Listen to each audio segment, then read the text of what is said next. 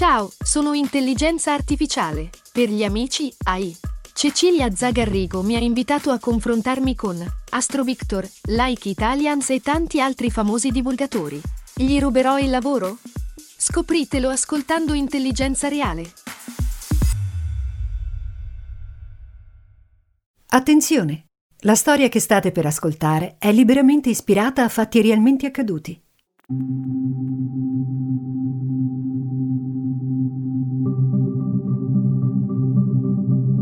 Pandora, bellissima creatura di Zeus, col dono delle arti, della musica e della curiosità.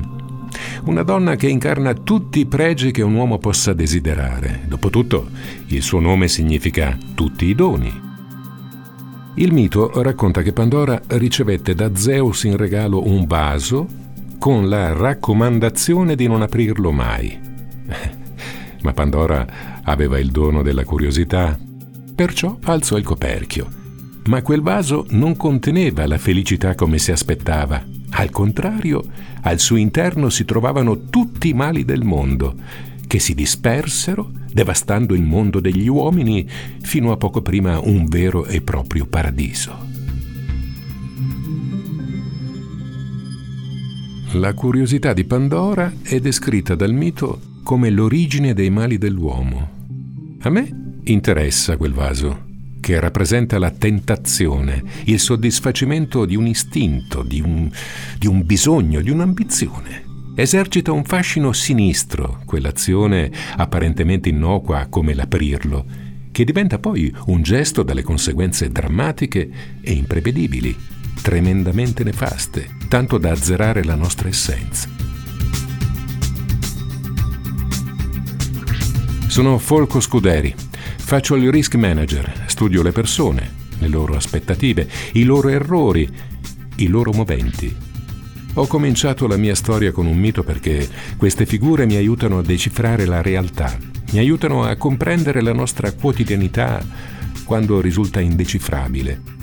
E la storia che voglio raccontarvi oggi è così complessa e assurda che ho bisogno di tutto l'aiuto possibile. Per quanta distanza possa mettere tra me e i casi che ho affrontato finora, e vi assicuro che sono tanti, quello dei coniugi Gasbarri è senz'altro uno dei più difficili, un ottimo criterio per cominciare, non trovate? È arrivato come sempre con una telefonata.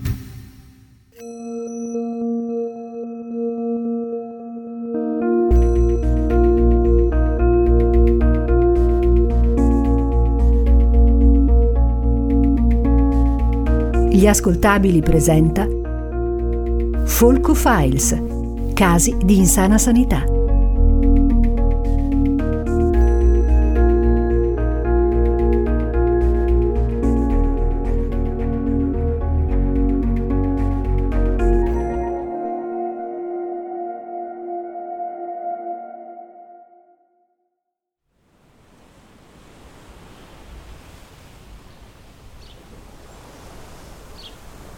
Telefonata arriva sempre in un momento nel quale un po' te lo senti. Eh? A voi non capita? Semplicemente ascoltando la suoneria di un telefono, senza guardare il display, capite subito di chi si tratta. Folco, devi prendere in carico questo file. Una coppia ha fatto causa al centro medico del bosco di Fonte Massima. Sai, quello della Fivet. Fivet. Un acronimo come ce ne sono tanti, tipo Colf, GPL, SMS. Sembra il nome di un'azienda di trasporti, in realtà sta per fecondazione in vitro eterologa. Dovrebbe chiamarsi, che ne so, amore, troppo romantico forse. Vedete, io sono l'uomo che decide se un caso merita il risarcimento oppure no. Se fossimo nel ramo dei danni materiali diremmo il perito, ma io non mi occupo di allagamenti, incendi, carrozzeria. No, io mi occupo di persone, di quello che si aspetta una persona dalla vita e di quello che la vita, o meglio, le azioni di altre persone, le tolgono. Non è come sembra, a nessuno piace il mio lavoro, né alle assicurazioni che mi affidano gli incarichi, né agli ospedali che dovrei difendere, né ai pazienti per i quali la mia valutazione rappresenta sempre un giudizio gratuito. Anche se io, Folco Scuderi, ci metto sempre del mio in ogni caso che affronto. Forse, ecco, fin troppo del mio. Se devo essere sincero, questo caso non avrei voluto trattarlo, troppo intimo, troppo importante. Ne ho parlato con Gemma, come sempre quando ho qualche dubbio. Mi ha convinto lei ad accettare. Ma torniamo al file.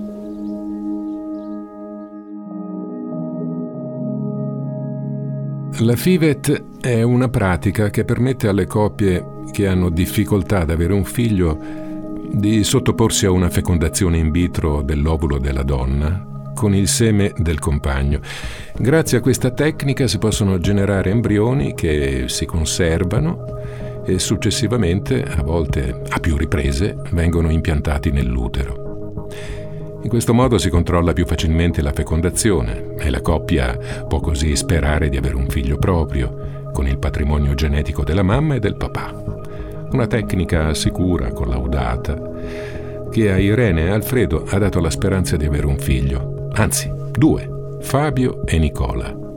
Sì, perché Irene si è fatta impiantare due embrioni e ha sviluppato due gravidanze concomitanti Accade quando si cerca di aumentare le possibilità di successo. È la legge delle probabilità.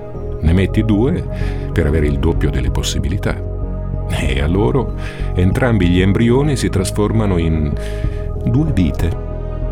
È così che la coppia porta a termine la gravidanza, ma non è una passeggiata.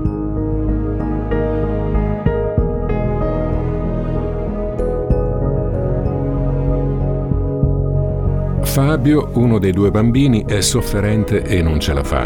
Muore pochissimi minuti dopo il parto. Nicola è più tenace, ma i suoi problemi sono subito evidenti. Difficoltà respiratorie, malformazioni cardiache. Va avanti pochi mesi tra le braccia di Irene e Alfredo e alla fine anche Nicola, purtroppo, perde la sua partita più importante.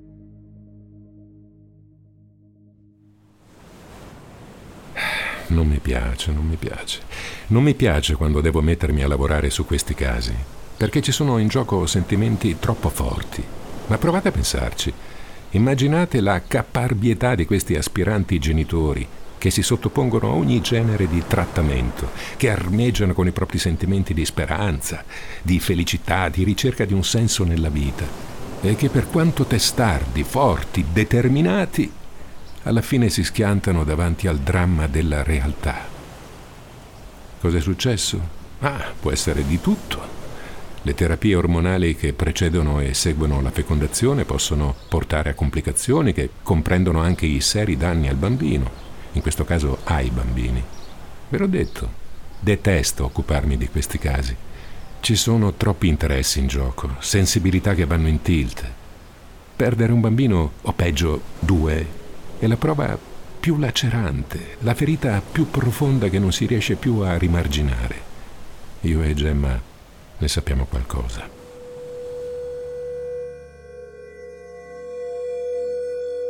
Lasciate che vi dica una verità sperimentata sulla mia pelle. Una coppia quando ha affrontato questo percorso può sopportare uno, due fallimenti all'inizio del trattamento, ma può non sopravvivere al fallimento più duro quello di perdere i bambini quando il segnale del traguardo è a portata di vista, quando ci si prepara per una nuova fase della vita, quella di una mamma e di un papà. Eh no, non esiste una somma economica capace di alleviare la sofferenza di una perdita come questa, ammesso che se ne abbia il diritto. Alla fine il rischio nella fecondazione c'è, solo che chi la fa non ci pensa. E secondo me fa bene. Ma vediamo di capirci di più.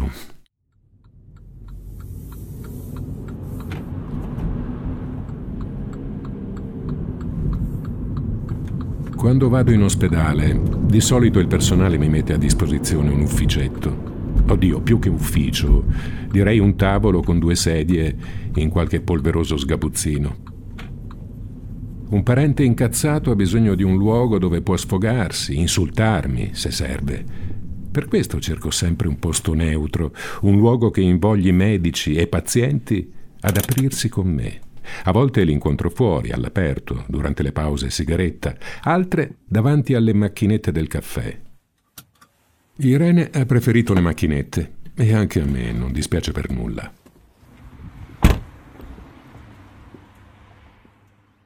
A Irene non ebbi il tempo di chiedere nulla, era già un fiume in piena. Questo posto. Entri con un nodo in gola. Io avevo così tante domande, così tanti dubbi. E loro, i medici, così gentili, sapevano darti una spiegazione per tutto. Alfredo non ci voleva venire, sa. Poi sono stata io a insistere. Gli ho fatto firmare.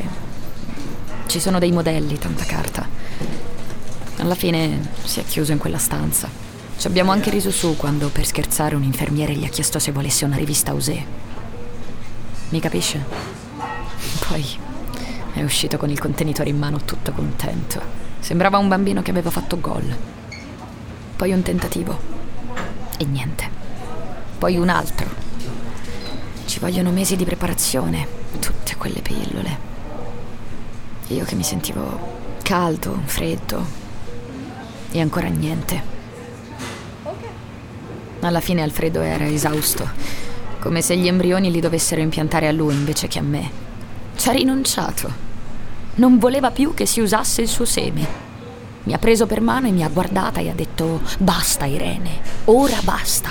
Siamo felici, ci bastiamo, ci abbiamo provato. Io sapevo che erano rimasti due embrioni. E li ho lasciati lì, al centro medico del bosco, ad aspettarmi. Torni al lavoro e sai che sono lì che ti aspettano.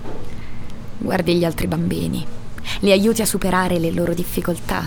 Io faccio la fisioterapista in un centro per disabili. E poi pensi che potresti dedicare tutto il tuo tempo, la tua pazienza, anche a loro. E così Passano i mesi. Alfredo neanche ci pensa più di avere due creature che lo aspettano. Si è tuffato nel lavoro, sempre a digitare su quel computer, sempre a fare videochiamate, a trattare di software che servono a migliorare la vita delle persone. a migliorare la vita delle persone. Ah, ma migliorare cosa? E così. Una mattina ho deciso ho chiamato il centro e ho prenotato. Sapevo perfettamente quali pillole dovevo prendere, quante e quando durante le settimane di preparazione. E finalmente quel giorno al lavoro non ci vado. Chiamo per dire che mi sento poco bene. Alfredo la mattina è lì, dove me lo immagino. Già sulla sua tastiera. Prendo la macchina e vado dritta al centro. La solita signorina dietro la reception mi sorride il medico mi viene a prendere dopo cinque minuti di attesa. La stanzetta è elegante, con un lettino e i due bambini che mi aspettavano. Ora sono dentro di me. Riesce a immaginare come ci si senta uscire da un posto come quello? Glielo dico io. Ci si sente diversi. Ci si sente giusti sei una forza che nessuno può fermare. Non l'avevo detto ad Alfredo. In certi momenti ti trasformi in un automa. Dentro di me sentivo che prima o poi avrebbe capito. Tornata a casa, manco a dirlo, Alfredo è lì dove l'ho lasciato, sulla tastiera del computer. L'ho abbracciato e lui mi ha. lui mi ha guardata. Era confuso. Deve aver pensato che andava bene così. Che forse mi ero dimenticata di volere un figlio. E invece ora ci stavo provando con due. Mi ha chiesto perché ho fatto causa. Guardi che io non ho fatto causa. È stato Alfredo. Ti piace questa puntata di Folk Files? Ti invitiamo a conoscere anche le altre serie degli ascoltabili perché non ascolti ad esempio Demoni Urbani? Cercala su Spotify o vai direttamente su gliascoltabili.it.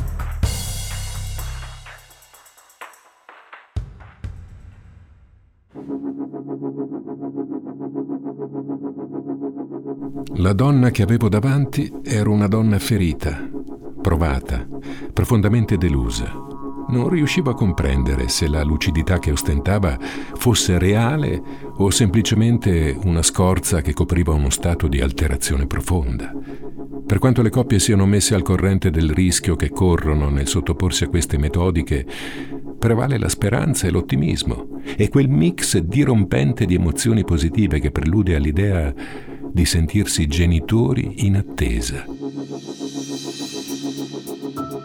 Irene, ne ero certo, non era più se stessa, anche se non ho mai avuto l'occasione di conoscerla prima. Un'informazione però me l'aveva data. Non è stata lei a intraprendere l'azione di risarcimento, era stato il marito, Alfredo. Irene l'ha descritto come un bonario, molto preso dal suo lavoro, un informatico quindi un analitico. Se ha preso una decisione del genere sicuramente non lo ha fatto sull'onda dell'emozione o del senso di rivalsa da un destino crudele, no? Deve averlo fatto per una ragione e io ho assoluta necessità di scoprire quale sia il motivo che lo ha spinto a prendere questa iniziativa. Per me lo scontro degli interessi fine a se stesso non è mai un obiettivo e conoscere la logica delle azioni delle persone in gioco permette di valutare attentamente se valga la pena di andare allo scontro o meno. Un animale ferito può essere molto più pericoloso di un animale sano e Irene e Alfredo sono come due animali feriti, schiantati da un'esperienza che, per quanto la rigiri nella mia testa, non riuscirò mai a comprenderne la portata fino in fondo.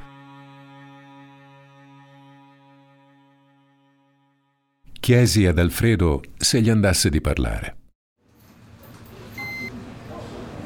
Avrebbe senso. In questo posto tutti ci chiedono di parlare. Ma quando siamo noi a chiedere spiegazioni, nessuno che si faccia avanti. Beh, adesso parlo io, ma con altri strumenti. Folco Scuderi. Mi ha parlato di lei il mio avvocato. Dice che è una brava persona. Lei ce l'ha il giardino? Sì, abita in una casa sua, me la racconti? Lo sa come si sta bene in una casa autonoma, con il tuo giardino, tutto quello che ti serve, una stanzetta da arredare con due culle, e poi all'improvviso, in un giorno che comincia come centinaia di altri, con tutte le abitudini di cui senti che non puoi fare a meno perché ti sono entrate dentro, ti si scoperchia la tragedia addosso. Come si chiama quel mito greco? Quello del vaso. Il vaso di Pandora. Doveva essere un momento di felicità e si è trasformato in un gran casino. Ecco, già questo non è giusto.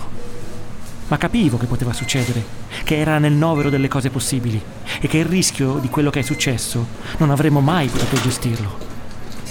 Lei è un uomo di calcolo, dovrebbe capirmi. Avevo bisogno di dare un senso a quanto accaduto, per andare avanti. Irene è troppo fragile per non soccombere davanti alla tempesta di emozioni opposte che la travolta. Datemi un motivo per comprendere. Un motivo per accettare quello che è accaduto. E vi dico che ce la posso fare.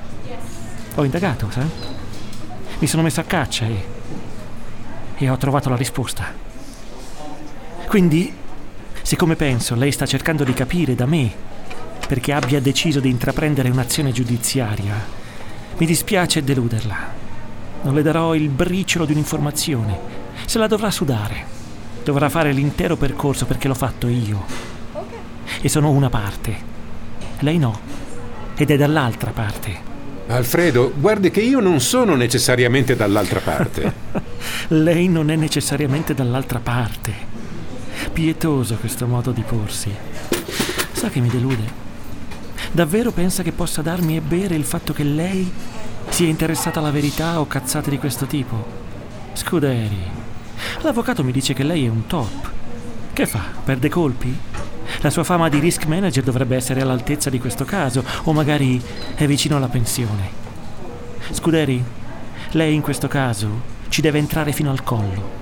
Si deve mettere gli stivali di gomma e cerata, perché voglio che lei entri con me in questa caverna nella quale io e Irene ci troviamo senza la speranza di uscirne, mentre lei ne proverà solamente il ricordo a rovinarle, sì, qualche notte, al massimo. Noi l'aspettiamo là, dottore. Il messaggio di Alfredo era riuscito già a non farmi dormire la prima notte dopo il nostro incontro. Alfredo entrava e usciva da quel centro medico come se fosse stato a casa sua e i medici ora lo guardano con timore. Si erano scambiate le parti, da un Alfredo insicuro e timido a uno pieno di sé e carico di odio, da medici rassicuranti a medici spaventati. Cosa sapeva Alfredo che io non immaginavo? Vedete, nelle mie indagini non voglio che mi venga nascosto niente. Decisi quindi di sentire il direttore del centro medico del Bosco. L'avrei spremuto a costo di farmi togliere il caso. Era possibile che mi stessero nascondendo la realtà, senza capire che avanti così sarebbe stato sempre peggio. Dovevo comprendere quali fossero le informazioni che Alfredo aveva. Qui da Tome. Datome, mi devi spiegare che diavolo è successo con i coniugi Gasbarri, o io ti mollo il caso qui, e sai che non scherzo. Poi te la vedi tu con il tribunale. Fulco, che c'è da sapere? Si tratta di un caso che purtroppo rientra nelle statistiche. Tu devi convincerli che è così. Sei un grande affabulatore, tu. Datome, allora non hai capito niente. La famiglia Gasbarri ha in mano informazioni che io non ho e che forse tu puoi aiutarmi a scoprire. E dal momento che non c'è uno straccio di possibilità che possiamo trovare un accordo, ti chiedo per l'ultima volta che cosa mi stai nascondendo. Folco, mi dispiace, volevo dirtelo subito, ma il responsabile del reparto, il dottor Livraghi, lui ha fatto pressioni. Non vuole creare uno scandalo. Uno scandalo? Perché? Non si è trattato di un decorso negativo come ci si può aspettare secondo le casistiche? Mi hai detto tu stesso che non ci sono responsabilità ascrivibili al centro. Folco, ti ho spiegato. Ho ricevuto pressioni. Sì, sì, ti ho mentito. Va bene, Datome, non sono tua madre. Passa al sodo, qual è la situazione? Pare che quel giorno gli impianti in programma fossero due, lo capisci? Due coppie, alla stessa ora, in ambulatori diversi e il tecnico della banca embrioni riceve l'indicazione di prendere le due provette. Avete e... scambiato gli embrioni? Stai scherzando? E l'altra coppia? Rigetto immediato, niente di fatto. Mentre i Gasbarri portano avanti la gravidanza gemellare. Ma i due bambini non sono nati per quella madre e soffrono fino all'esito peggiore possibile. Da Tome, la situazione è grave oltre ogni immaginazione. Devo sentire di nuovo Alfredo Gasbarri.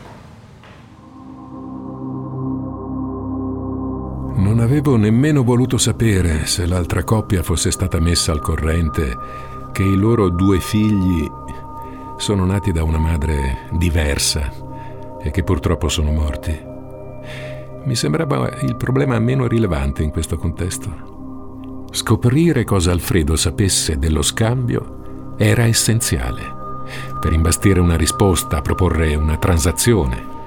Sapevo che prima o poi sarebbe ripassato dal centro medico del bosco, continuo a frequentarlo. Eh, evidentemente è il luogo della sua rivalsa, il luogo sacro dove si è consumata la sua tragedia e quella di Irene. Oppure è solo il luogo che custodisce la sua verità. Vedete, anche se i due coniugi non hanno colpa, l'avere tentato, l'avere provato a essere felici è l'aspetto che non riescono a perdonarsi. Questo mi è chiarissimo.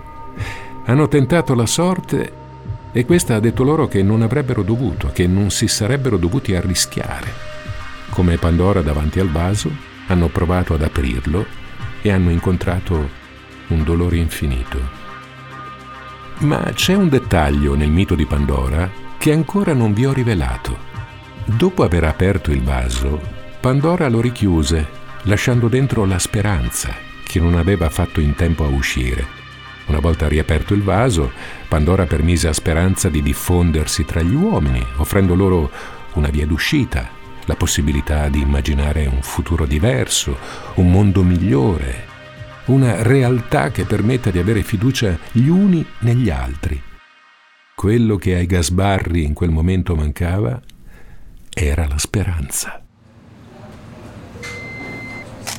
Ah, ci risiamo. Che mi dice Folco? Passa di qui per caso o dal momento che non cava un ragno dal buco sta riprovando a recuperare da me qualche informazione? Non credevo che fosse capace di illudersi. La immaginavo un duro, Folco Scuderi. Si risparmi il sarcasmo, Alfredo. So tutto, so dello scambio e sono qui per dirle che la capisco. Capisco lei e sua moglie, che soffro con lei e Irene, che soffro con l'altra coppia che si è vista sottratta la sua possibilità. Mi dirà che il vostro dolore è impossibile da spegnere e io non posso farci niente, è vero. Alfredo, lei è una compagna alla quale deve dedicare il suo tempo, le sue attenzioni. Non deve avvelenarsi con una lite che porterà ancora angoscia e dolore per mesi e mesi. Si faccia aiutare. Cosa viene a fare qui in continuazione al centro, ora che tutto è finito? Le ho detto che sarebbe venuto con me in questo viaggio. I nostri due figli non sono nati in vano, glielo assicuro. Ora lei è qui con me, nel centro medico del bosco. Non le sembra strano? Caro Folco, lei è entrato nelle nostre angosce. Vada avanti. Non abbia paura. In quel momento ebbi come un'intuizione. Quello che Alfredo si rifiutava di dirmi a livello cosciente emergeva dalle sue parole semplici e chiare come la sua onestà. I nostri due figli non sono nati in vano, glielo assicuro. Che cosa voleva dire quella frase? Nessuno nasce in vano, parlando da un punto di vista religioso o mistico, ma Alfredo non è né un devoto né un filosofo, è un uomo pratico, concreto. Mi rivolsi immediatamente all'ufficio del servizio donazione trapianti. Chiesi se fosse passato di lì il signor Gasbarri. La signora mi fece attendere dieci minuti al telefono, dopodiché mi rispose che no, Alfredo non era passato. Folco, ti ho spiegato. Ho ricevuto pressioni. Sì, sì, ti ho mentito. Il direttore sanitario Datome non è quindi il solo a mentire in questo centro medico. Datome. Quindi Alfredo Gasbarri si è rivolto al servizio donazione per donare il sangue cordonale dei suoi bambini e gli è stato risposto che non poteva farlo perché i bimbi presentavano patologie. E così Gasbarri ha chiesto un documento ufficiale che lo attestasse, giusto? Sta aspettando le analisi e voi state prendendo tempo. Folco, Sai benissimo che dare a quell'uomo il documento sarebbe come ammettere lo scambio. In questo momento l'unica cosa che so benissimo è cosa scrivere nel rapporto al mio cliente, la compagnia assicurativa. Avevo bleffato dicendo che Gasbarri si era rivolto all'ufficio donazioni. Ed era effettivamente così. Quella frase mi aveva aperto la strada. L'istinto di quell'uomo lo aveva portato a compiere un'indagine seguendo una strada legittima, chiedere dettagli sulla patologia dei figli. Per questo tutti i giorni passava dal centro, per sollecitare una risposta. Dentro di sé sapeva che c'era qualcosa che non quadrava. Ora quella risposta toccava a me. Con la presente dichiaro che ai coniugi Gasbarri spetta un risarcimento per la specifica perdita del rapporto parentale. Se è vero che purtroppo la morte di un figlio è una dinamica probabile e non risarcibile, in questo caso Fabio e Nicola non erano nelle possibilità genetiche, diciamo, di Irene e Alfredo. Fabio, Nicola, Irene Alfredo. Nulla potrà giustificare ciò che è successo. Posso solo sperare che tutta questa storia possa creare un domani qualcosa di buono.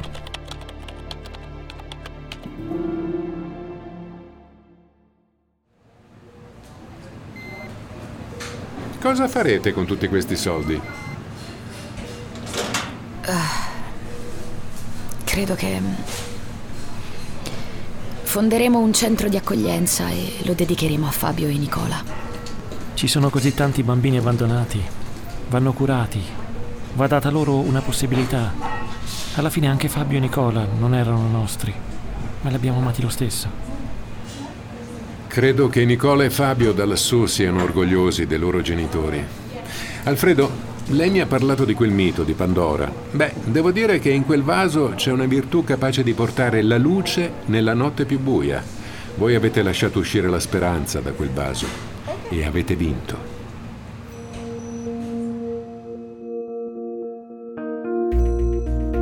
Sono Folco Scuderi, faccio il risk manager. Se volete ascoltare una nuova storia dai miei file, vi aspetto nel prossimo episodio.